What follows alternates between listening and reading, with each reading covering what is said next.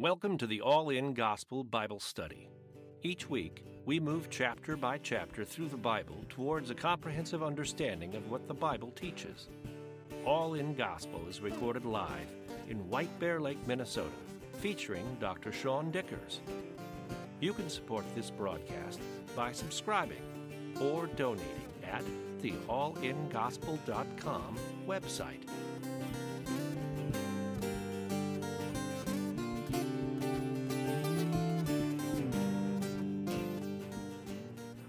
Now the boy Samuel ministered to the Lord before Eli, and the word of the Lord was rare in those days. There was no widespread revelation. With widespread corruption, we also get the silence of God. It's a principle, and it's there that there are times when God doesn't talk to the people. There are whole seasons. For instance, when Malachi finished up, 400 years goes by for Israel, and they hear nothing from God. So people are like, why is there a gap in the Bible? It's not a gap. God's not talking, there's nothing to write.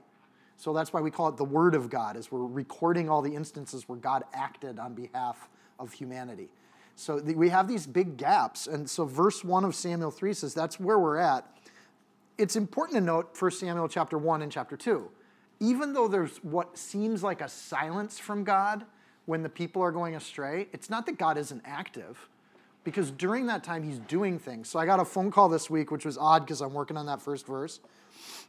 And somebody contacted me and they said, What was going on in the Bible when Aristotle was teaching in Greeks? And my answer was nothing. That was a period of silence from God. But what God was doing with the Greeks was he's providing the spread of a language that would equip the New Testament. So make no mistake about it, the move of Alexander the Great and his sweeping through the area at that time, historically, that ideally set up the gospel being spoken in a very particular language versus Hebrew, which is super general, which is great for prophecy. Not only that, the Roman Empire is rising into power during that time, creating a road and shipping system to where you could get anywhere in Europe northern Africa, and even into Asia using Roman trade routes that were peaceably maintained by soldiers. The ideal situation to create and spread a church within 50 years. Like, so the world is changing during, so God's at work even though he's not directly speaking to his people. And so it's interesting that we're, we find ourselves in that time. It says the boy ministered to the Lord before Eli. Um, the word minister is to serve in the Hebrew. And we've seen that word a few times now. And that ministry is that idea of just helping out, doing things. Under Eli, he does it before Eli, which means that Eli would be the one telling him what to do. So clean up the ashes over here and take care of this over here and do that. And he's doing it. And it's this idea, the, the word rare there, where the word of the Lord was a rare in those days, the word rare has to implies a, a value. It's usually used with gems. So it's a very limited, precious kind of thing. And it doesn't say the word of Lord was, Lord was gone, just that it was rare. And it doesn't happen as much. Verse 2 says, And it came to pass at that time, while Eli was lying down in his place, when the, his eyes had begun to grow so dim that he could not see, and before that lamp of God went out in the tabernacle of the Lord where the ark of God was, and while Samuel was lying down, that the Lord called Samuel. So you get this sense, it's almost like a movie scene, like it's getting set up like right before the lamp flickers out. It's on its last little bit of oil. And that little thing, the, the, before the lamp of God goes out in the tabernacle, you got this, at the last moment, Samuel shows up. And it gets about as dark as it can get, and then all of a sudden it's there. Josephus, the historian, says Samuel's about 12 year old at this time, but that's not biblical. It's just an extra biblical source. Um, but 12 is kind of significant. That's the age Jesus kind of went down to the temple. Uh, for the Jewish culture at this time, that's when boys would have their bar mitzvahs. Uh, so it is the age of accountability. So Samuel is serving before the Lord from when he's a little youngster, getting little tunics from his mom. And, but when he hits 12, he's going to be accountable. And it's right at that moment that he starts hearing from God himself and not God through Eli and, and being obedient to Eli, but he hears from God for the first time. So that's the story we got tonight to start off, is we get this example of God talking to a human. And I've had a few of you say, how do you know when God's talking to you? Well, for Samuel, it wasn't that confusing. Um, and it came to pass at that time is an immediate time marker. Uh, so when Israel is super dark, there's this thing about to happen. Uh, and the Lord calls Samuel. So, and, and you know, you think of it as like, for me at least, this would be my one Lord of the Rings reference for the night, maybe my first of two. When Gandalf shows up at the turn of the tide, and you see that theme in the Bible where at the last minute, that's when God shows up. When there's no more hope to be seen, this is the light that shines.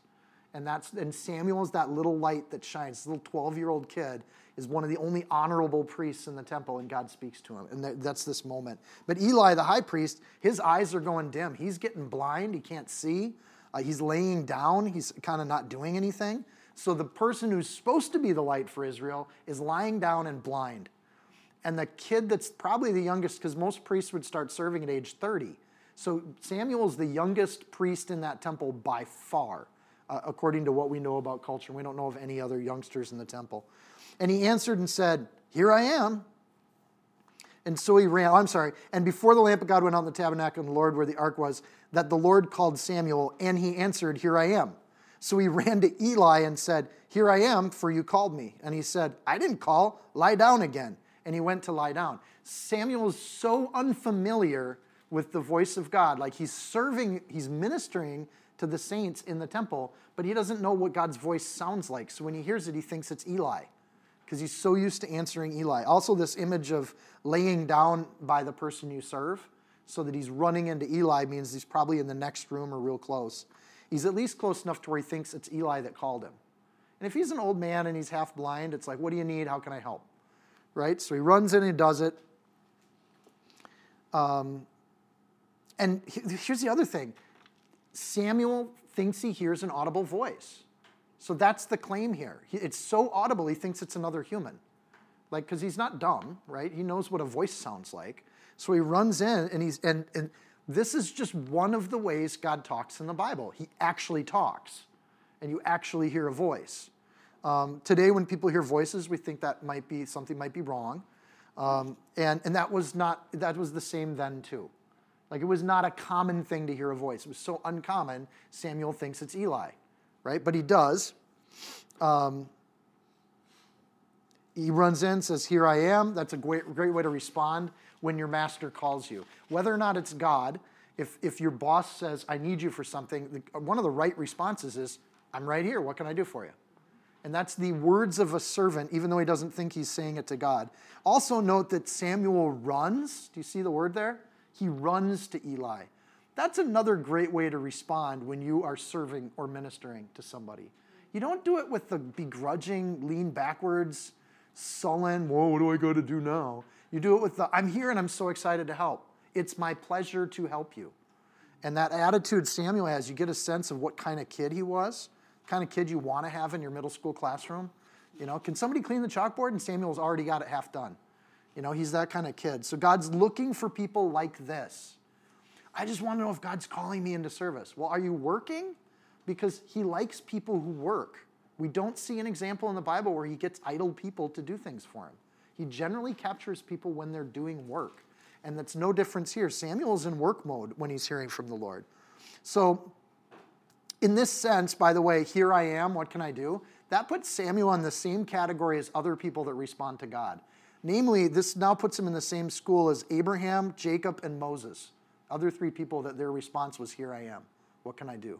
Or here I am, send me. But verse 6 Then the Lord called yet again, Samuel. So Samuel arose, went to Eli, and he said, Here I am, you called for me? And he answered, I did not call my son. So my son would usually be a term of affection, but at one in the morning or late at night, it might be just a term of intentional patience. I didn't call my son, lie down again. Now Samuel did not yet know that the Lord, nor was the word of the Lord yet revealed to him. He was hearing it, but he didn't realize it was God. And, I, and again, if we're looking for like, how do we know if God's talking to us? Part of it is understanding what we're listening for. Because he's actually hearing an audio, audible voice and he still doesn't recognize it. It's not revealed, it's not something he can see. God repeats himself. That's another principle of this. If God's actually talking to you, it's pretty okay to get confirmation, which is what Samuel's doing right now. Because God doesn't just talk to you once. If he really wants you to hear a message, you'll hear it again and again and again until you can't ignore it anymore because this is the Almighty God needing you to do something, right? He's given you commands on how to live, but when He needs you to actually do a thing, we see consistently through the Bible, God never gets misunderstood. He might get rejected and ignored, but people never not know what He's saying or that it's from Him. So it's slightly different this time. God repeats Himself, but this time He brings in Samuel, and Samuel did not yet know the Lord or have it revealed to him. Um, but God's servants, you and I, that comes with maturity. The longer you're a believer and the longer you're listening for God's voice, the more you hear it and the more you recognize it. Not only that, we have this huge advantage over Samuel. We actually get a whole book where God speaks to his people. God's word, that's why we call it God's word, is God said things that are true for humanity, and when we read them, we can apply them. So we actually have this wonderful thing called the Bible that he speaks through too. So all of God's servants learn how to respond to him. Um, I also like the idea that God's not so overpowering. He doesn't come like in the movies. Like in the movies, there's like reverb effect on his voice, and it's usually Charlton Heston speaking or something like that.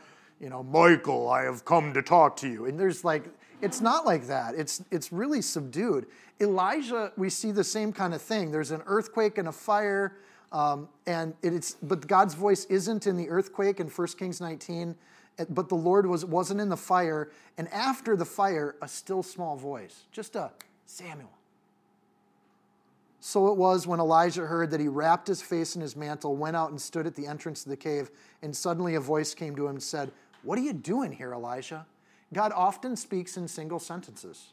God's succinct and he knows how to operate. I feel that it's appropriate to tell, like, this is super rare, but for one of the things that led me to teaching the Bible was I was at a keynote address. It was one of my, like, in academia, if you are the keynote at a conference, that's a big deal. Like you in your field are being respected for being an authority in your field. So I'm doing a keynote at Indiana University, and I'm getting ready to get on stage. The crowd's out there, which that's you know I'm getting I'm excited. I'm going to share the research and had some good things to say, some commentary, and I literally get up at the podium and I'm looking at my notes. And one of my practices before I would do public speaking is I'd pray before I talked, like Lord, help me get this how you want it. And I'm saying that prayer, and in the middle of the prayer, I honestly hear a, Seann, this isn't what I have for you. That's a disturbing thing to hear. And I wanted, I tried to get the footage, but I couldn't. But I actually turned around because I thought somebody had come up on the stage. But it wasn't overwhelming. It wasn't this echoing thing, but it was just that still small voice behind your ear. You honestly felt like somebody was just talking to me. And, and not only that, it resonated. When God's word speaks and he knows your heart and where you're at, and I'm all filled with this pride, you know, I'm, I've arrived. This is it. This is the show. I've been working for 10 years on research. I'm finally here. And God's like, no, you're not. This isn't what I have for you. And then you get this sense where that plants a seed in you and God's word does something over time. And then you realize, okay, I didn't realize it at the time, but that was God talking to me. But super rare. Like in my lifetime, maybe once, maybe twice, has God intervened in that kind of way? Most of the time, it's just faithfully doing what God's asked you to do. So there's these things. I'm guessing we have stories of God talking in this room. I just wanted to share one for me. And I know that sounds weird. For non Christians, that just sounds weird. Seann, you're hearing things. You should get some help. But it wasn't like that. It wasn't like where I felt like I needed therapeutic. I felt like it was a healing word into my heart. When God speaks to us, it actually heals and it builds and encourages. It doesn't tear down and it doesn't contradict God's word right? So it's, it's, there's a rational side to it too. But it came at just the right moment, just the right way, just the right tone. It was perfect. And I don't even remember giving the keynote address, like, because that was all I could think about. Is like, what the heck was that? So verse eight, verse nine, or verse seven, did not yet know the Lord wasn't revealed to him yet, but he heard it. Verse eight, and the Lord called Samuel again the third time, so that he arose and went to Eli and said, "Here I am." And you did call for me. You're messing with me, Eli. I know I heard you, right? So at this point, Samuel's developing some maturity. This time, he's, you can bet he's not going to bed and sleeping. Like he's laying in bed waiting for that voice to come again. Then Eli perceived, being the mature guy here, he perceived that the Lord had called the boy. Therefore, Eli said to Samuel, Go lie down, and it shall be, if he calls you, that you have to say, Speak, Lord, for your servant hears. This is important principle stuff around how to interact with God if and when praise God this ever happens to you. But that idea of Eli being the high priest, God would have been talking to him in order to help run Israel for years. This is what he does. So the fact that the Lord had been silent in verse 1 means the Lord wasn't talking to Eli. But then all of a sudden, Samuel's getting talked to. Think of what that says to Eli. Oh, the Lord's handing this off to Samuel, not my sons. Remember, his sons are wicked from the last chapter. So then Eli perceived that the Lord had called the boy. Eli gets it. Okay, this is what God's talking to Samuel now. So then he passes off the information from a wise believer to a new 12 year old believer. Here's how you handle this. You just say, I'm ready to hear. Or specifically, speak Lord. And the word Lord there is Yahweh. Naming the Lord you're talking to. Speak Lord, for your servant hears. So to be in that holy situation, just be ready to listen. That's outstanding advice. So to break down the advice, he says, go lie down. In other words, go get some private time with God. Go be on your own. Be, be in some, if you're constantly surrounded by noise and busyness, God's not talking. The world's talking. So get some time on your own. Number two, if, this is great advice. Eli has some wisdom here. If he calls you, don't presume that God's going to talk to you. I, a lot of Christians do that. I do that. Well, if I just go spend some quiet time with God, He will speak to me. That's not the case. That's not the wisdom we see here. He may or he may not. He's God. You don't control Him with your prayer time. But He hears you, but He might not speak to you. So if He calls you, don't presume. Then, three, speak, Lord, your servant. When Eli tells him to respond verbally, I think that's great advice. It's just weird if you do it in a public space. Speak, Lord, I hear you. Right? I don't think that that's part of going off into private space to do this, is that you speak and you pray and you talk to God. And then last, it says, Speak, Lord, for your servant hears. Fourth piece of advice on how to respond to these situations is humble yourself before the Lord God Almighty. You're a servant, you're a minister to God. So it's not for you to dictate to God what's going to be said next. So that idea of humbling himself.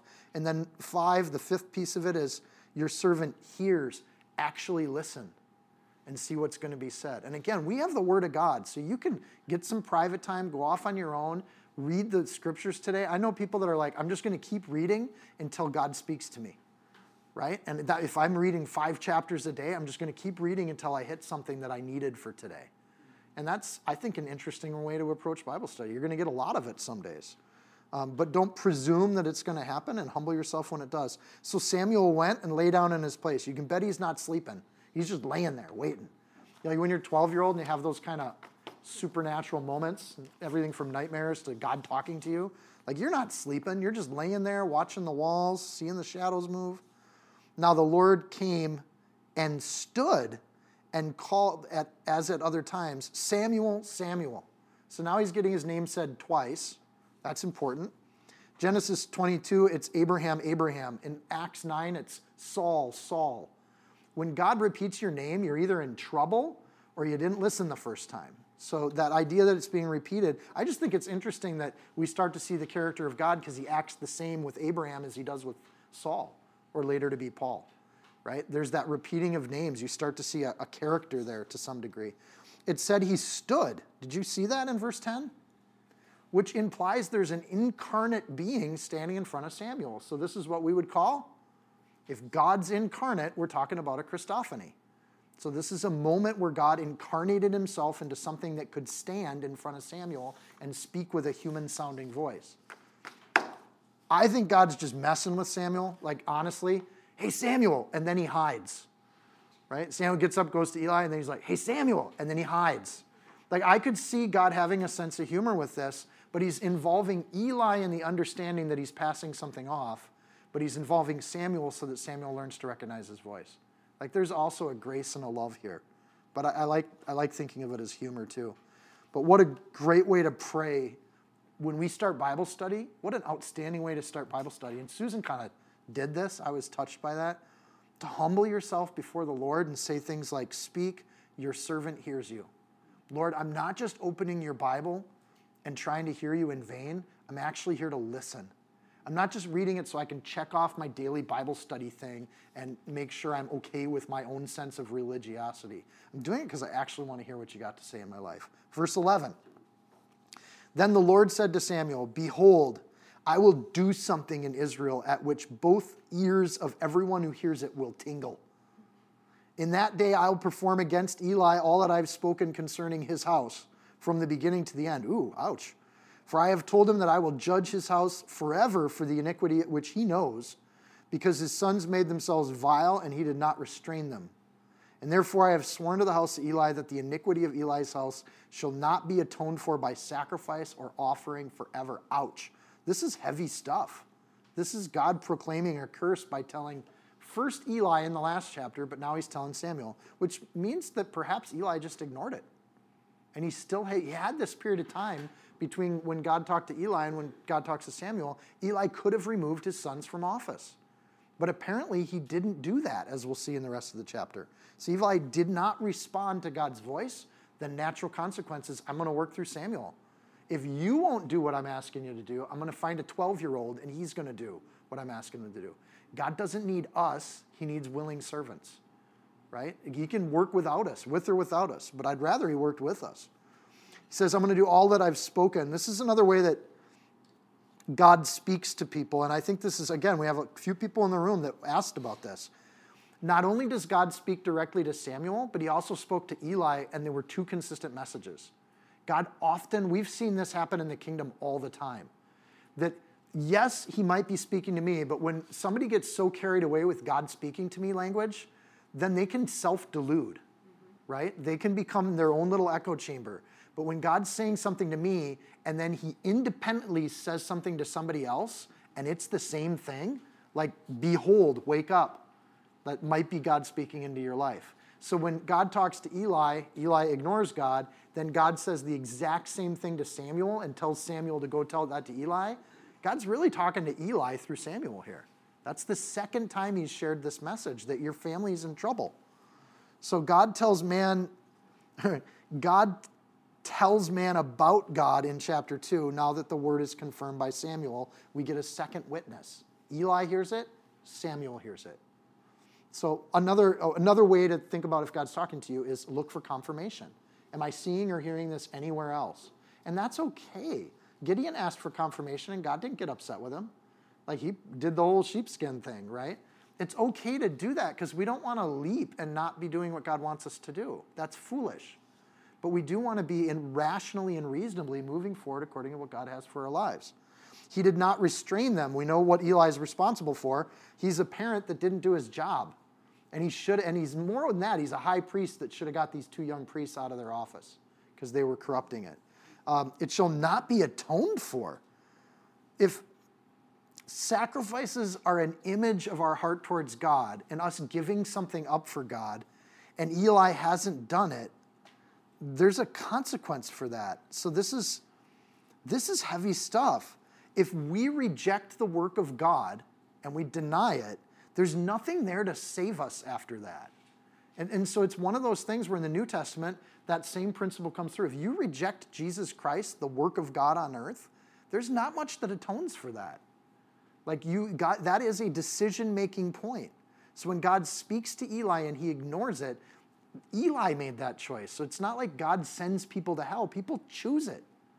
And they go there over God's dead body, like literally. So there's this idea here that you know, it's hard sometimes to accept the fact that God does judge, but God does judge. That's biblical, and it's right there. It's about as forceful as you can get, and he's sharing that with Samuel because Eli didn't hear him. So now he's going to get the second witness. So Samuel laid down till morning and opened the doors of the house of the Lord, and Samuel was afraid to tell Eli the vision. You think? right? I don't want to tell him that, Lord. So Jonah did the same thing. Like God told Jonah to go do something. Jonah like went the other direction. Sometimes God tells us to do things that we know we should do. We don't have the heart to do it. Living in courage is not easy. So this is like you really want to tell this adoring grandfather mentor figure that they're about to be cursed with no atonement possible? What a horrible thing for Samuel to say to Eli right? He could get kicked out of the temple. There might be consequences. So it says he lay down till morning. I think truthfully, it doesn't say he slept. he just laid there and he's going, Oh, this is horrible. God, couldn't you say something like, Go be nice to your neighbor? Like, there's better messages that he could have had to give, but as a prophet, sometimes you got to tell people things, truth in grace, not grace without truth. And they go together. So he opened the doors, which is a hint of the responsibilities Samuel had as the 12 year old. He's the guy that opens up shop in the morning, open the doors, clean it out. All the other priests are sleeping in. So he does these kinds of chores. He's, he gets up and goes to work, is what that verse is talking about. Like he's just doing his job. Verse 16. Then Eli called Samuel and said, Samuel, my son. And he answered, Here I am. Talks the same way to Eli as he does to God. If you get authority on earth, you get authority in heaven. You understand it. Like there's an idea that we serve and you just get good at it. Verse 17, and he said, What is the word that the Lord spoke to you? Please don't hide it from me. God, do so to you and more also if you hide anything from me of all the things he said to you. And then Samuel told him everything and hid nothing from him. And he said, it's the, It is the Lord. Let him do what seems good to him. Oh, man.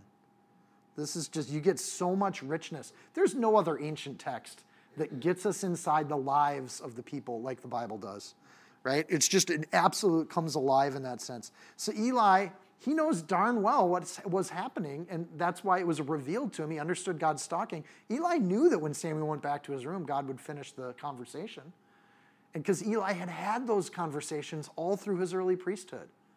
So he knows what they're like. And, and the way he says this, it's like Eli knows what's coming. What's the word the Lord spoke to you? Don't hide it from me.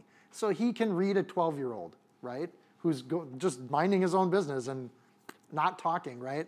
No body language would hide this from Eli. So don't hide it from me. And then the idea of God do so to you more. He knows it's bad. Have God do to you what you're trying to hide from me right now if you don't tell me. So essentially what he's saying. So I think Eli actually understood the message was fairly negative too. so so Samuel lay down to her, he, he does that, he tells him everything. Um, and the response of Eli at the end of 18 is interesting. It's the Lord. like it's confirmed. I know that's God. I heard the same thing. Let him do to me, let him, let him do what seems good to him. Like there's a resignation from Eli. He knows he's sinned.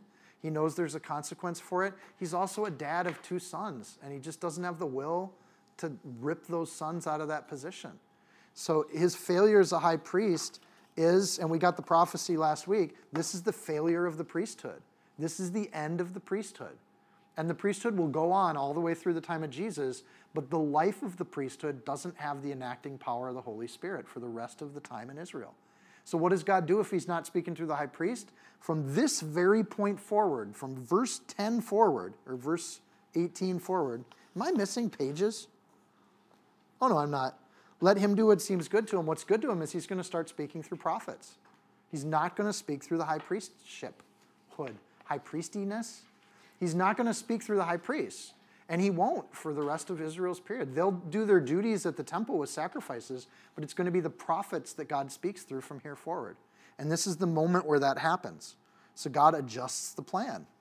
Um, verse 19 So Samuel grew, and the Lord was with him and let none of his words fall to the ground. Again, great writing in the Bible, uh, meaning his prophecies all came to pass. Everything that God spoke through Samuel came to pass. So they started writing stuff from Samuel down. Uh, and the histories get really good. And that's this is probably when they started to write down his births, chapter one and chapter two. And they're like, okay, we need to track this little 12 year old guy because he keeps calling it right. So really it's been 400 years since anybody had this kind of a connection outside the high priestdom. You'd have to go back to Moses. Remember, Moses would just go into the tent and talk with God when he had questions? And there was this interaction with Moses and God. So Samuel seems to have that kind of, of, of thing. It says Samuel grew, that's biologically grew, but there's an intonation of a spiritual growth that happens there too. Verse 20, and all Israel from Dan to Beersheba, that's like saying from north to south, um, knew that Samuel had been established as a prophet of the Lord. Everybody knows it. So you'd go in, you wouldn't talk to the high priest, you'd talk to Samuel, because that kid, he's talking to God. Then the Lord appeared again to, in Shiloh, for the Lord revealed himself to, Shi, to Samuel in Shiloh by the word of the Lord. I think that's kind of the chapter break, but then you get, you know, and the word of Samuel came to all of Israel, is the first verse of the next chapter. Seems like the chapter breaks in a weird spot there, um, given the word and. Um, but we get this thought that the word, verse 21, the Lord revealed himself to Samuel in Shiloh, that's where the tabernacle is, by the word of the Lord. The word word there is speech, um, which would be an audible speech. And, and, and what I think 21 is saying there is that when the Lord revealed himself to Samuel, that's visual. But when it says by the word of the Lord, that's audible. So it is as though he heard from him as a person that you would talk to in, in the, the next room. And when you see that the Lord stood in that other verse, like there's an implication here that the Lord made regular stops with Samuel in an incarnate form. And the word being used there for word is actually the same kind of thing. What's interesting here, another little piece of phrasing here, and I just love this in the Bible. It says, For the Lord revealed himself to Samuel and Shiloh by the word of the Lord. There's actually three uses of God in that verse. I don't know if you caught that. Um, and when it says the Lord revealed himself, there's a suggestion that there's a God, Yahweh, that's revealed in himself and that there's a word that comes through people. And, and, you get this image of Father, Son, Holy Spirit. There's a triune God that's being represented in that verse.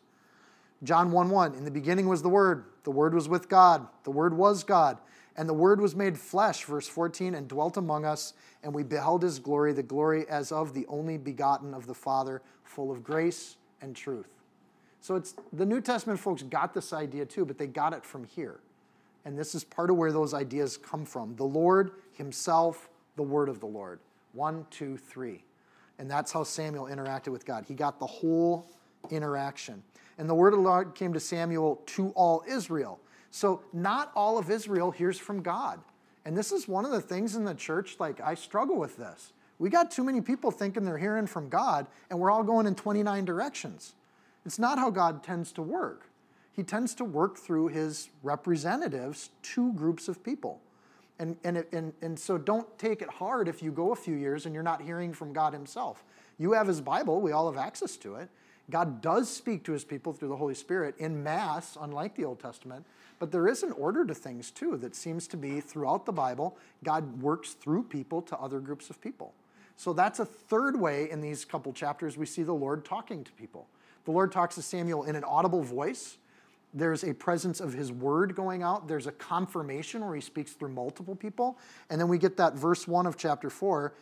All of Israel gets to hear the word of the Lord through Samuel. So sometimes when you go to other people in the church, you go to other believers that are faithfully walking with the Lord, there's a confirmation that comes through that too. So you're hearing things, you're reading things in the Bible, you got two people telling you the same thing. You go to church, you, you ask your pastor or you talk to somebody who you respect in the church, and they say the exact same thing, and then they point you to the Bible, and it happens to be the same verse you were reading this morning. You can be pretty sure that's God talking to you when you have that many things coming from that many directions. It lines up. And for believers, it's kind of cool because you realize how powerful God is, that He can operate on that many levels to the point where we don't even get it. We don't, like, it's beyond us, but it's God and He's working. Now, Israel went out to battle against the Philistines. It does not say that Israel went and talked to Samuel, right? So we should see that right up front because they're still screwing up when we look at the nation. Again, in chapter 2, I pointed out that we're contrasting the wickedness of Eli's sons with this cool Samuel kid. We're still contrasting. There's Samuel now being established as a prophet. Let's contrast that with the idiot Israelites that are doing everything they want to do. Now, Israel went out to battle against the Philistines and encamped beside Ebenezer. The Philistines camped at Aphek, this is right in the middle of Israel. Then the Philistines put themselves in battle array against Israel. And when they joined in battle, Israel was defeated by the Philistines, who killed about 4,000 men of the army in the field. And when the people had come into the camp, the elders of Israel said, Why has the Lord defeated us today before the Philistines? Because you didn't talk to Samuel. That's why. And then let, let, us bring the ark of the covenant of the Lord from Shiloh to us, that when it comes among us, it may save us from the hand of our enemies. So the people went sent to Shiloh, and they, that they might bring from there the ark of the covenant of the Lord of hosts, who dwells between the cherubim. And the two sons of Eli, Hophni and Phinehas, They were there with the Ark of the Covenant of the God. And when the Ark of the Covenant of the Lord came into the camp, all of Israel shouted so loudly the earth shook. That's loud. So Samuel is not going to show up till chapter 7. So we're just, that was Samuel. We got to hear what's going on with him in chapter 3. But now we're on to what the nation's doing, and they're going to screw up big time. Uh, this is a is set during a period of Philistine occupation. This is when Samson did his stuff. Uh, Israel goes out, which implies they're on the offensive. Nothing in the Word of God that they have in the book says they should go on the offensive, right? They're supposed to drive people out of the land. They're not supposed to just make war with people, right? So there's this idea that they're submitting to the Philistines, which they should never have done. Now they're in physical combat with them. They lose 4,000 people. That's bad by anybody's standard. Uh, they go to the elders, they don't go to the high priest. They don't go to any priest. They don't even go to Shiloh. They just go to Shiloh to steal the ark. But they're not there to consult. They're not asking Samuel what to do. They're just doing whatever they want. And, it's, and then they blame the Lord. Why has the Lord done this? We see that all the time. Well, the Lord's doing all these horrible things and all this bad stuff. It's like, did the Lord do that? Really? Or was that humans doing that? Most of the evil on the planet happens because of humans, not because God's ordained it. And so then people will point to the Crusades, and it's like, right, I don't see anywhere in the Bible where it says, go kill people that don't agree with you, right? That's not how that works. So yet we see that sort of thing happening, and then God gets a bad name because of the bad behavior of humans. So that's, I think, what this chapter is all about. The ark, just as a reminder, is a box. It has gold around it. It has cedar, cedar in the inside. It holds three things. Remember what they are? Aaron's rod, which bloomed when it shouldn't have bloomed. The, the manna and the law, the commandments on the tablets. So, three things that remind us of God in, in, different manifestations to the Israelite people. They're all held in this box. The box on top of it has two cherubim that guard a seat, and the seat of mercy, the mercy seat, sits on top of the law. And that's an image of how they should handle the law. The law should be wrapped in mercy when we, when we apply it to people. So they take this symbol of God's relationship, they illegally take it out of the temple. They shouldn't have taken it, only priests should take it out of the temple or out of the tabernacle. So they're breaking all the rules. Nobody fries, it's not like Raiders of the Lost Ark. Um, but they're thinking that the box has power. By the way, this is the same fallacy of Raiders of the Lost Ark. Right? The box doesn't have power. God has power, and that box represents God. So when they bring the box out, but they fail to ask God to come along, they're putting their faith in a box. They're not putting their faith in Yahweh. So it, it, it goes bad. Um, it reduces God to a lucky charm, which is cringeworthy behavior, right?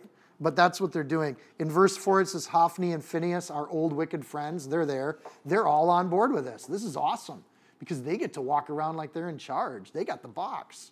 So I guess there are priests there. I should, I should say there are some priests there, but um, it's easy to love God when God's your puppet. And you can haul God along in a box and have him do whatever he wants for you. It's a lot harder to serve a God who's your boss and that he's our Lord and Savior. Our Lord is someone we serve. But to start thinking God fits into our box, literally, that's not just a bad cliche. Like, when he's our puppet, it's so much easier to think that we're believers. But when, when he's our master, that creates a different level. So Phineas and Hophni are going to manipulate the image of God in order to get what they want. They think this is going to work. Will it? We've been reading the Bible long enough to know that no, this isn't going to work at all. So, verse 6 Now, when Phineas heard the noise and the shout, and they said, what does, the, what does the sound of this great shout in the camp of the Hebrews mean? I'm sorry, the Philistines, not Phinehas. So the Philistines hear the Israelites shouting, right? And they're like, oh, what's going on over there? Then they understood the ark of the Lord had come into the camp. So the Philistines were afraid. And they said, God has come into the camp.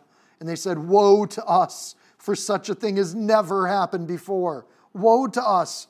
Who's, who will deliver us from the hand of these mighty gods? You hear all the bad theology these Philistines had? They, they think the box has power too. So they're no different. Essentially, Israel is no different from the Philistines. They have the same belief system.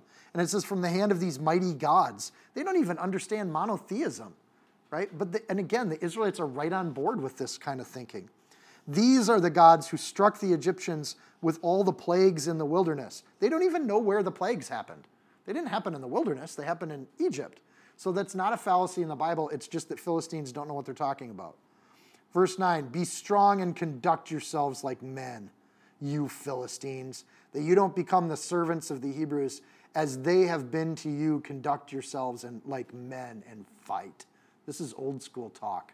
Conduct yourself like men and fight. It's very masculine. The Hebrew word gets used there by the Philistines. The word Hebrew means to cross. So they're calling the Hebrews crossers which frankly I think is interesting in the sense that the Philistines were also immigrants into the land. They came from kind of uh, Cyprus or Crete or one of those islands, and they were settlers moving inland, just like the Hebrews were settlers moving towards the sea. So they were bumping into each other. The Philistines come out of the territory that Dan should have conquered. The whole Philistine problem is because Dan didn't do their job, right? And the Danish are not from the tribe of Dan. That's nonsense, right? The tribe of Dan didn't settle in the west, they settled in the north and went away from this. But to call the Hebrews crossers over the water, I think it's interesting, but also in the English language, the fact that they're people of the cross. I think is just kind of an interesting coincidence for us, but again, that's just me. They're saying woe to us. Notice that their woe is not, does not change their behavior. You can believe in the power of God and not actually react to it. Philistines do. So the goal isn't that people believe in God. Have you heard that language? We just want people to believe in God. No, even the Philistines believe in God. They just don't understand and they don't serve and they don't follow. And their superstition, because they think it's fault, they think it's superstition, their reaction is to man up. Literally, that's what they tell their soldiers. Let's fight this. Instead of submitting to this all powerful God, they're going to fight this all powerful God. The other thing with the Philistines' reaction is that elevates this battle to a spiritual battle. They do see it as a contest of gods, and we're going to see that here in a few verses too. So the fact that it's never happened before, that's also false. There's so many falsehoods in the Philistine statement. Like you could just list them all. But actually, the ark has only come out in battle in the Battle of Jericho.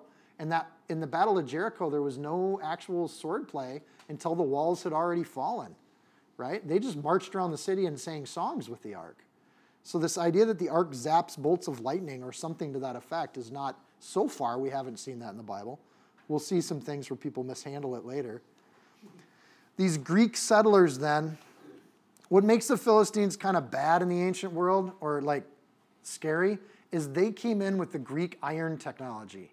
They're early Iron Age society. So they came in with armor that weighed 30, 40 pounds, and the Hebrews came in with like sticks and stones and little spearheads that would bend when they hit it.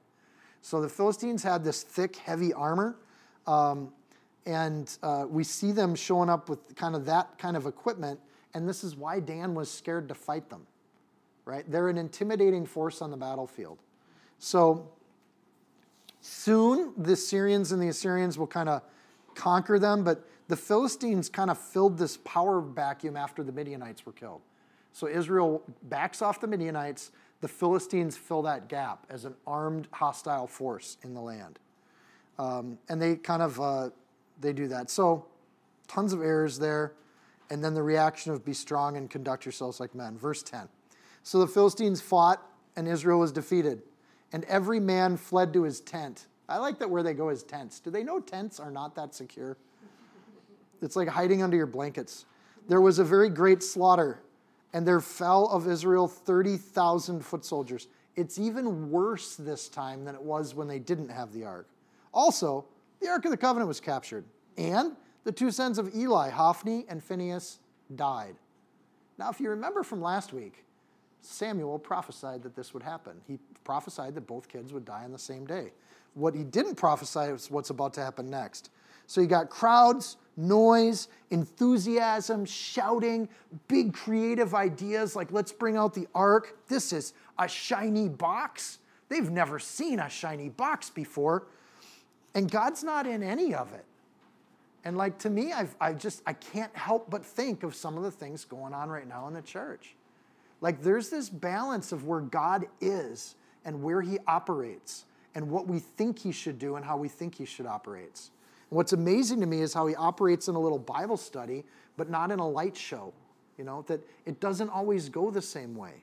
And that's a tough thing for us to submit to is God's going to work where God's going to work. And he doesn't need the shiny box to do his job, whatever that might symbolize to you. So the Philistines fought, and Israel was defeated, and they run to their tents. So we can easily make this mistake that if we, we think we control God, that it, it actually incites the enemy. It doesn't make things better with the Philistines. They actually ramp up and kill more people. So that idea of trying to get out but to do it without God is 30 times worse. Or what's four times? It's four times worse? No. Seven. This is where Grant gets his math skills. Seven times worse? Something like that? It's worse. In the 1970s, they dug up a Philistine piece of text that described this battle. So they, we have in archaeology, they mention that they took the ark. They even mention Hophni in one of the leaders that they conquered when they did this in the Philistine text. Um, and they mention how they took the ark and they made the ark bow to their God. This was a spiritual, when you battled other nations in the ancient world, it was about whose God was better. So, in fact, God orchestrated this loss because Israel had lost the right to hold that thing for a while. Psalm 78 When God heard this, he was furious, and he greatly abhorred Israel, that he forsook the tabernacle at Shiloh. This is the fall of the Shiloh tabernacle, the tent that he had placed among men, and delivered his strength into captivity and his glory into the enemy's hand. And he also gave his people over to the sword, and he was furious with his inheritance. All of this, the Philistines are getting used. They think they're winning right now, but they're actually helping God teach Israel a lesson that without him, they're not much. So 1 Samuel 2.34 is the prophecy of Hophni and Phinehas dying, if you want to cross-reference. Verse 12. Then a man of Benjamin ran from the battle line the same day and came to Shiloh with his clothes torn and dirt on his head. Now, when he came there, Eli was sitting on a seat by the wayside watching. Remember, he's blind, so he's kind of reduced to just sitting by the street corner. And he's sitting by the wayside watching, for his heart trembled for the ark of God and when the man, man came into the city and told about it, all the city cried out. So God didn't honor the ark move. Um, the, the run from Aphek, the battlefield, to Shiloh is about a 20 mile run uphill. So this guy from Benjamin, he's an athlete, right? And when he gets there, he's tired, his clothes are torn, there's dirt on his head. Those are traditional signs of mourning. Someone has died and he's mourning when we read that. Um, Jewish tradition, again, I'm taking extra biblical sources here. In the Talmud, the Jewish tradition is this man from Benjamin that runs up from the battle is actually Saul, King Saul. And this is the first introduction of King Saul. Again, there's nowhere in our Bible that says that, but under Jewish tradition, uh, that's Saul running up, the man from Benjamin. The Eli is so disregarded at this point. It's like his sons are off leading battles, but he's so disregarded. Notice the man does not go to Eli he goes to the city. Do you see that? Just runs right past Eli. Eli's heart trembling. I think he knows exactly what's happening because he's had this whole uh, interaction with Samuel. So there's a benefit in understanding loss. Like, this is a heavy chapter, right? But there's a benefit to us because all of Scripture is for our instruction. There's a benefit for us to know that when God's not in it, we lose. And when we lose, one question should be is it because we ran out ahead of God without waiting for Him to catch up? And that's an important question for us to ask. You know, and when we have losses of 30,000, we should ask why? What happened here? And the correct response is to repent and return to God. They don't do that. Verse 14 When Eli heard the noise and the outcry, he has to ask about it. He said, What does the sound of this tumult mean? And the man came quickly and told Eli. Eli was 98 years old, and his eyes were so dim that he could not see. Then the man said to Eli, I'm he who came from battle, and I fled today from the battle line. Again, Saul running away. This kind of fits the image. And he said, What happened, my son? So the messenger answered and said, Israel has fled before the Philistines, and there's been a great slaughter among the people, and your, also your two sons, Hophni and Phinehas, are dead, and the Ark of the Covenant of the God has been captured. Notice he goes from bad to worse. Like uh, Israel fled, Lots of them died. That's worse. Your sons are dead. That's even worse. The ark has been captured. That's the worst it gets. Right? So the thing his heart was trembling about actually happens. Verse 18 Then it happened when he made mention of the ark of God that Eli fell off the seat backward by the side of the gate, and his neck was broken, and he died, for the man was old and heavy. He was fat, is what that means. And he, and he had judged Israel 40 years. That's the end of Eli. So not, we don't get that in the prophecy. The prophecy said the two sons would die on the same day. It said nothing about Eli dying the same day. But he lives just long enough to see that Samuel's prophecy came true, which, okay, this is maybe a stretch. We can argue about it afterwards. But I think that's kind of a mercy. Because if Samuel's prophecy came true, Eli knows that God is still with this nation. Even though his sons are astray, even though the world looks like it's ending, even though everywhere you look outside the city, it's chaos, destruction, and God's glory just got hauled off by the barbarians, to know that Samuel was hearing from God himself, Eli dies knowing that God is still with this country. And there's a little teeny mercy there. I don't know. Either way, here's the news. He, it, it's not his sons that make him drop, it's that the ark had been captured. So even Eli, you get this really complex character with Eli. He does some good things. He raises Samuel. And he does some bad things. He doesn't, re, he doesn't stop Hophni and Phineas from doing their thing. It's a mixed character. And I'm curious to see, like, when we get to heaven, is are we going to be able to hang out with Eli and get to know this guy? Like, this is an odd kind of, usually when you see things in the Bible, they're a lot more black and white. But Eli's a really complex character.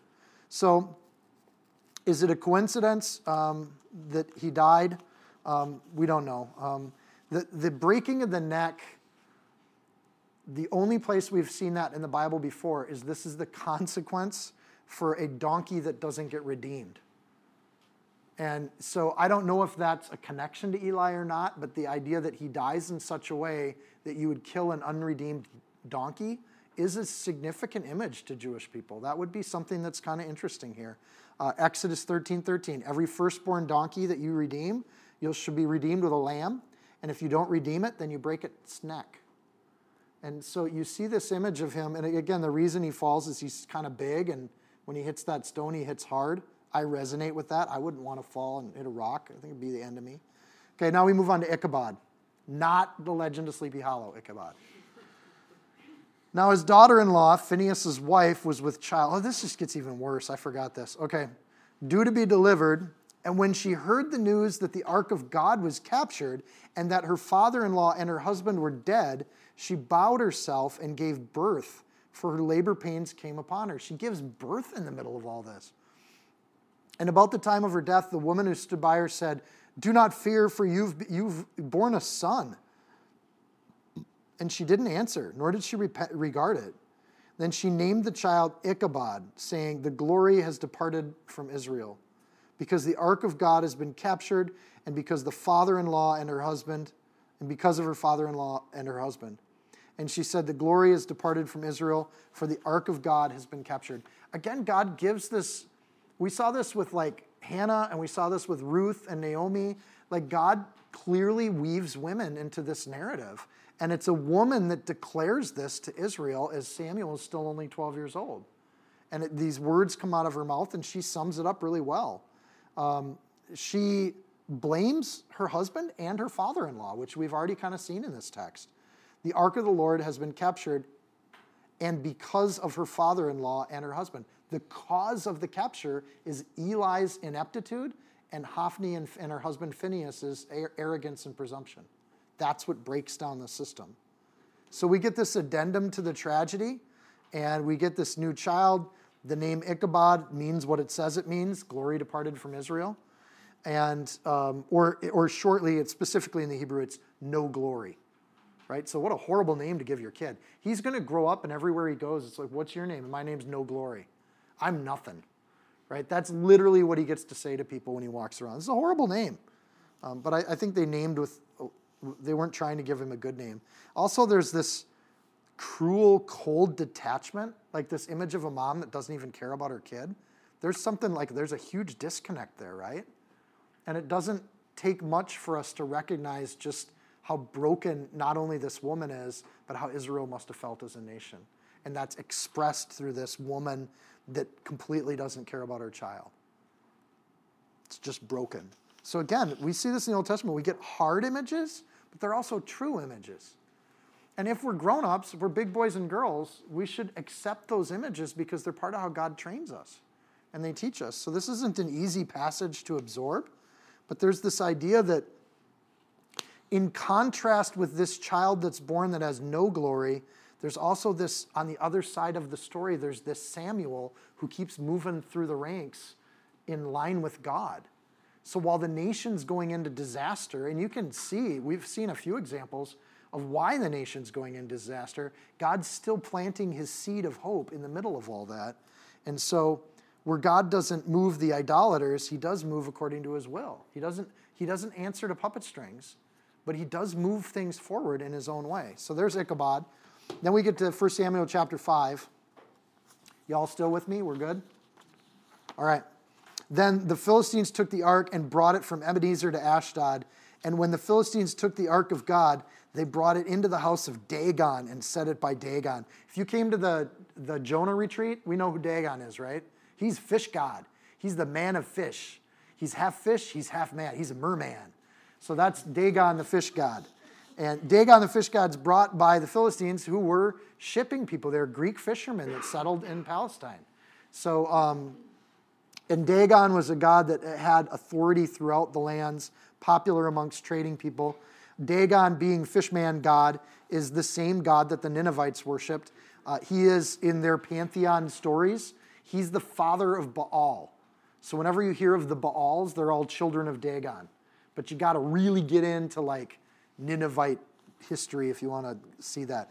The big thing with Dagon is he's the giver of life, right? He's the fish god. Fish, there's tons of fish in the sea. They're abundant, they're endless.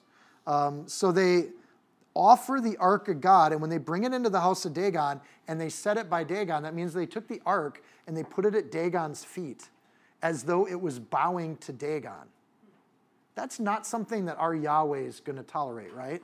So this is great. Again, you got to understand God's, I think there's a sense of humor here, if I'm right. Um, so you can defeat my people, I think is what God's about to say here. You can defeat my people, but me, beating me is a whole matter that's separate from that. So without the help of the Israelites, God's going to defend his own name and his own honor. Again, heavy message, but God doesn't need us. He's inviting us, He welcomes us, but God's honor is going to go on whether or not we do it for Him. So, in this next chapter, we see God acting as an independent agent amongst a people that are trying to submit Him to Dagon. By the way, Dagon's a fake God, he's not a real God. Just want to point that out. He's a man made God. So, from God's perspective, he's not going to do that. The ark historically would have been a trophy. It would have weighed about 750 pounds. So, it's a massive if you count the stone tablets on the inside and everything else. This is a big thing they would carry back. Verse 3 And when the people of Ashdod, that's one of the Philistine towns, arose early in the morning on its face to the earth before the ark of the Lord. Wait, did I miss it? So they took Dagon and set it in its place again. Did I miss a word or miscopy that? Dagon was on its face. What does your Bible say there for verse 3?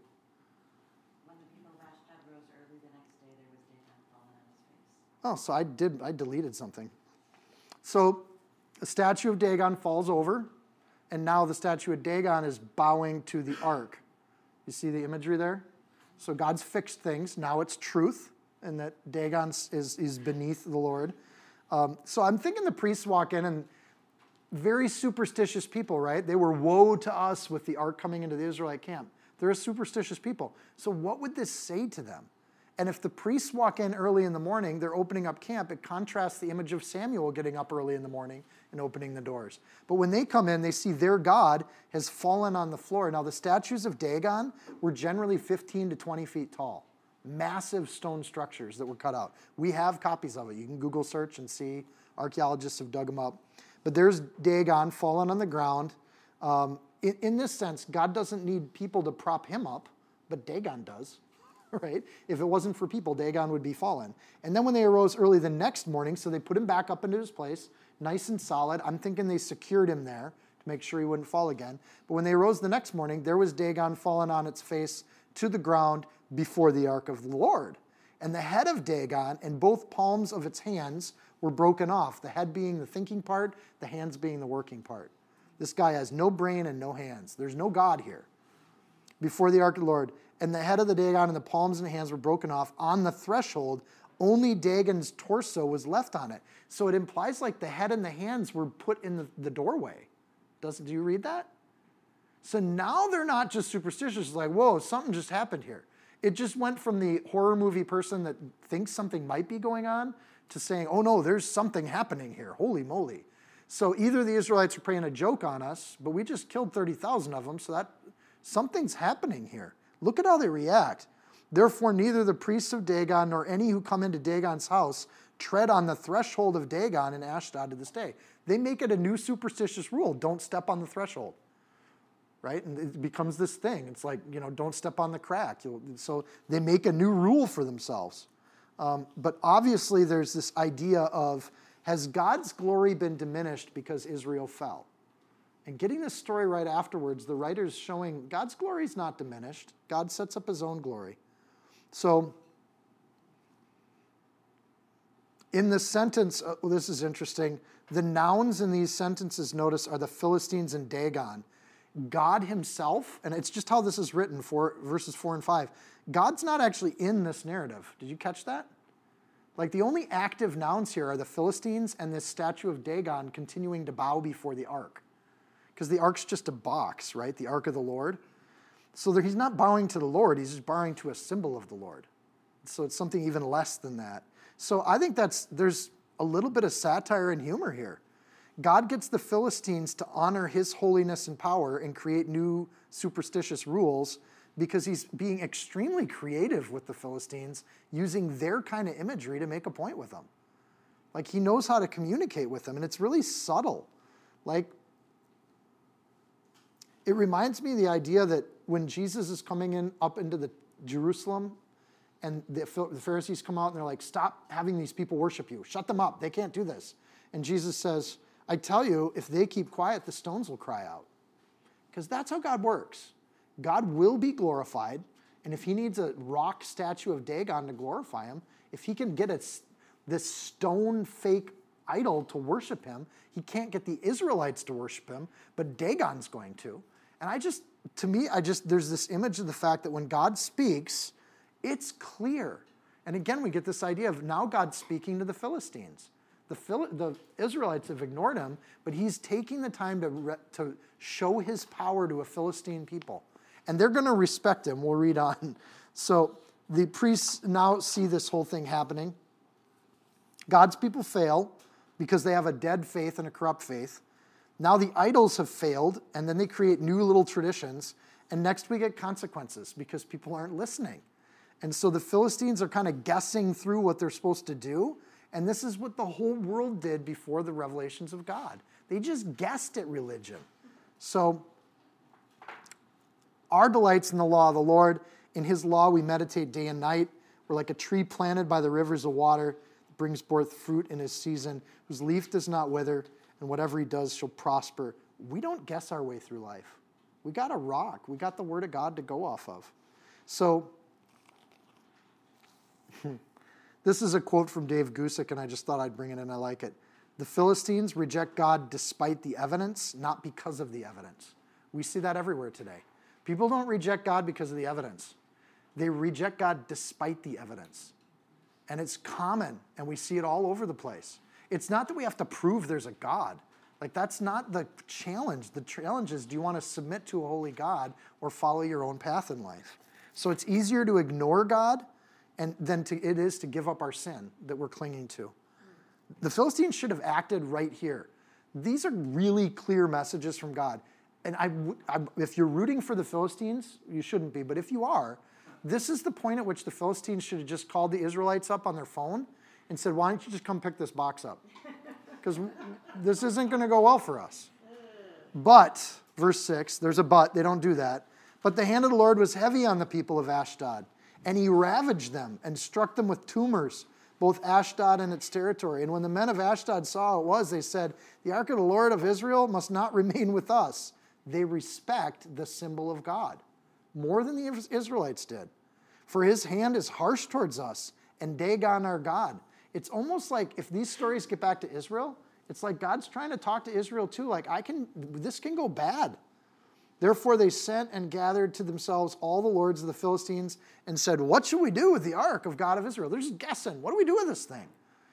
God keeps upping the ante with them. Ashdod, Gath, and Ekron are all Philistine cities. They had a few of them. The Septuagint, the Septuagint actually has an addition to verse 6. And I'll add it. This, the Septuagint's the Greek version of the Bible, uh, one of the earlier renditions. And there's actually a passage there that says, And the cities and the fields of all that region burst up, and mice were produced, and there was confusion of great death in the city. So some people take that Septuagint edition, which wasn't kept in the Bible because they couldn't verify it with other sources. But an implication there is that with the tumors, the rats, and the death in these cities, that this is maybe where a plague, the idea of a plague was introduced to humanity. Like there, there's something happening here where they can't control it. When you mix rats into the equation, scientists would say that sounds a little like bubonic plague hitting these cities, but it's a, an ancient description of that. The word t- tumors there is opal, and that's n- not opal like the stone or the gem, but opal like a hemorrhoid. Like there were little growths that started to pop up all over their body. So there was a physical impact on the Philistines because of their spiritual failings.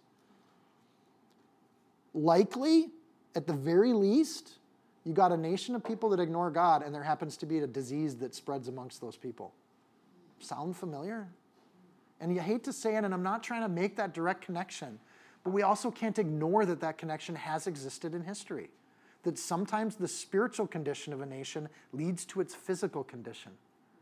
And that those differentiations are things that we shouldn't just flippantly say exist. That's foolish, but we should be cautious about how we pray on those things. Like maybe the answer to physical illness is spiritual prayer for our nation and for our people that we come back to the Lord God Almighty and respect and honor Him in our ways, right? And that those things can be connected. Or at least to not pray that way is to be just like the Philistines and the Israelites in this particular narrative, to just ignore that connection. And to me, that's one of those things. I'm not quick to say those things are connected. When, we, when things are tragic and tough in a nation, that's a tough thing to make that claim. But I am saying it's perfectly okay to pray and honor the Lord God Almighty with our lives and how we do things uh, in the midst of those kinds of things going on. We'll go back to our narrative. And they answered, Let the ark of the God of Israel be carried away to Gath. Their solution is send it to the other city. Uh, Gath is also a Philistine city. So they carried the ark of the God of Israel away. So it was after they carried away that the hand of the Lord was against the city with a very great destruction. And he struck the men of the city, both small and great, and tumors broke out on them. They get the same disease that they had in Ashdod. So it's contagious. We know that. Uh, and he strikes the men. There's two works. One is against the city, and then the other is that against the men, which implies the against the city part as a strong implication that as the ark of God moves into the city, the city itself has structural problems. And so in Philistine cities, the entrance of the city would have the Philistine gods and statues right there. So, one image, if you're trying to picture this, when it says God came against the city and he struck the men, the city part are the physical structures. Like these idols came tumbling down as the ark goes past them, just like the statue of Dagon did in the last passage. So they move this thing around and they get these obvious symbols that God's hand is at work. Um, and the symbol of God then is, is inactive with Israel, but it's very active with the Philistines. So it's not the box with the power, it's God choosing when he, he wants to speak and how. So the Philistine takes this symbol of victory, tries to offer it up to their God, and now suddenly they're being controlled by it. Like God's flipped the tables on them. They have councils of elders figuring out what to do with this thing. So it seems to me God can't be controlled, and he won't be. Verse 10 Therefore they sent the ark of God to Ekron, another Philistine city. So it was, as the ark of the God came to Ekron, that the Ekronites cried out, saying, They've brought the ark of the God of Israel to us to kill us and our people. Again, two pieces there to kill us and to kill our people. It's not that one is, it, it's the people would be the human term, but the us would be the, the priests speaking for their gods, right? They're killing two groups there. So they sent and gathered together all the lords of the Philistines and said, Send away the ark of God uh, the, the ark of the God of Israel, and let it go back to its own place so that it doesn't kill us and our people. And there, for there was a deadly destruction throughout all the city. The hand of God was very heavy there. And the men who did not die were stricken with tumors, and the cry of the city went up to heaven. It doesn't go up to Yahweh, by the way, it just goes to the heavens, right? So they still don't understand who to pray to. You would think if you were a Philistine, you'd be like, okay, this Yahweh seems pretty powerful. I'm going to become a Yahweh follower. That would be the logical decision, wouldn't it? But they don't because that's how some people are. They can see the power, recognize the power, understand the power, and still choose to worship Dagon because they want to worship Dagon. So God's word is a two edged sword. It's life to some people, and it's clearly death to the Philistines. This doesn't change in the New Testament. That's the Old Testament God. No, that's the New Testament God too. Hebrews, Hebrews, New Testament, 4:12. For the word of God is living and powerful, and sharper than any two-edged sword, piercing even to the division of soul and spirit, and of joints and marrow, and is a discerner of the thoughts and the intents of the heart. Doesn't change, it just gets individualized. Instead of dealing with nations, he deals with individuals. So the cities of Philistine, they don't want the ark of God, they don't want his law, they don't want his provision, and they don't want his care. They want to send it all back to Israel. As we carry God's word in our hearts, we become the representation of God's word to the people around us. If they treat a box like this, how do you think they'll treat us? Matthew chapter 10. They don't treat us well. Because if we come reminding them of what God says, that's not always going to be a good situation. Good people will love it and other people won't. It's a divider. 2 Corinthians 2:15 New Testament. For we are unto God a sweet savor of Christ in them that are saved and in them that perish to the one who to the one we are the savor of death unto death to the other we're the savor of life unto life and who is sufficient for these things why is it God uses us that way? Who are we to be that to other people? But when you remind people of God, to some people that's wonderful and beautiful and awesome, and to other people that's just a curse because they're fighting God. And they don't want to be reminded of that. They'd rather just send that image away and get it out of their town and get it out of their city. In Gergesenes, they took the incarnate God, Jesus Christ, and they told him to get out of their town, right? Because their pigs got killed.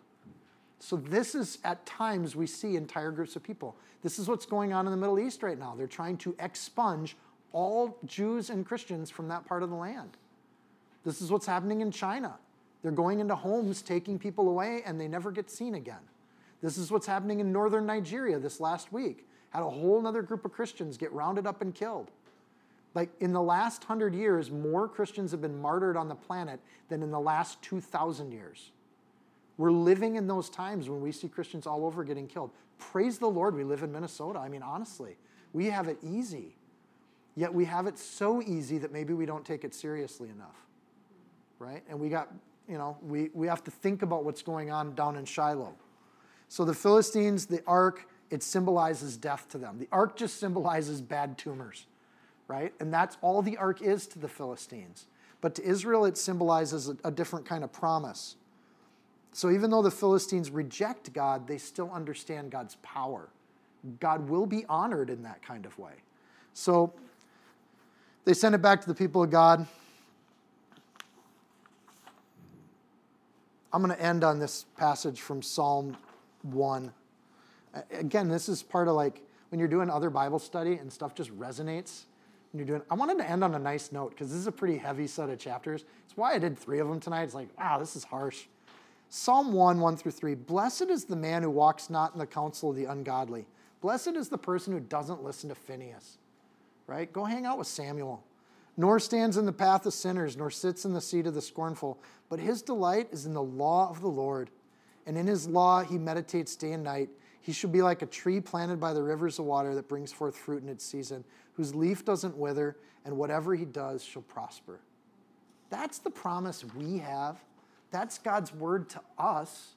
And frankly, if the Philistines all repented, and like I, I think the God would have hung out with them. Like there would have been a blessing there.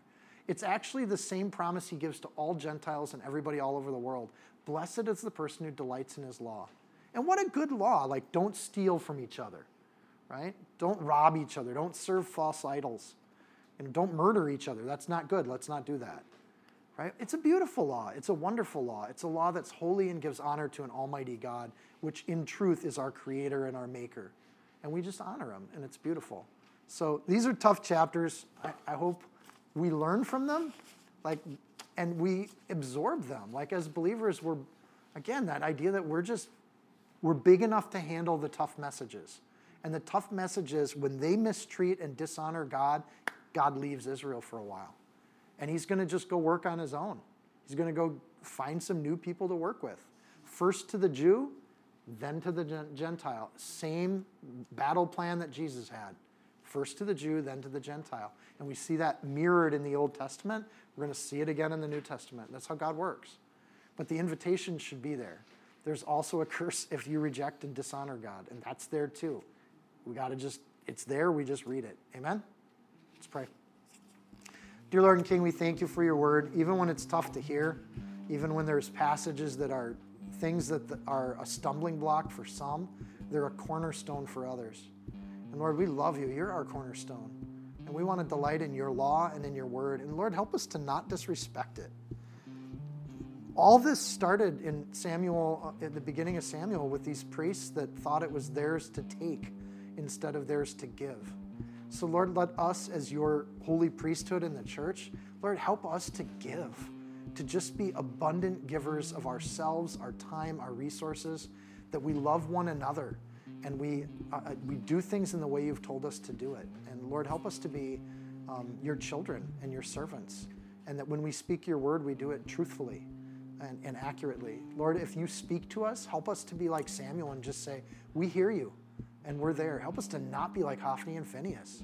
And we just do whatever we want to do and think it's great and make a big noise about it that doesn't amount to anything but death.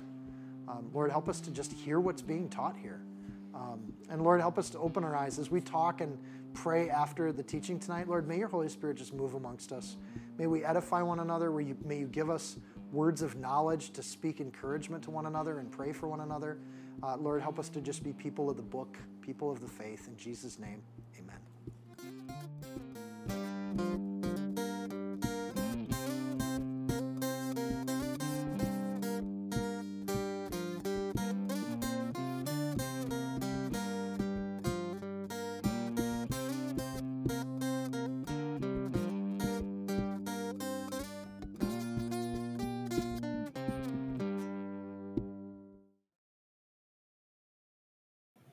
If you found this teaching helpful, insightful, you can support this podcast by sharing it with a friend. Screenshot it, tag it, post it on your social media.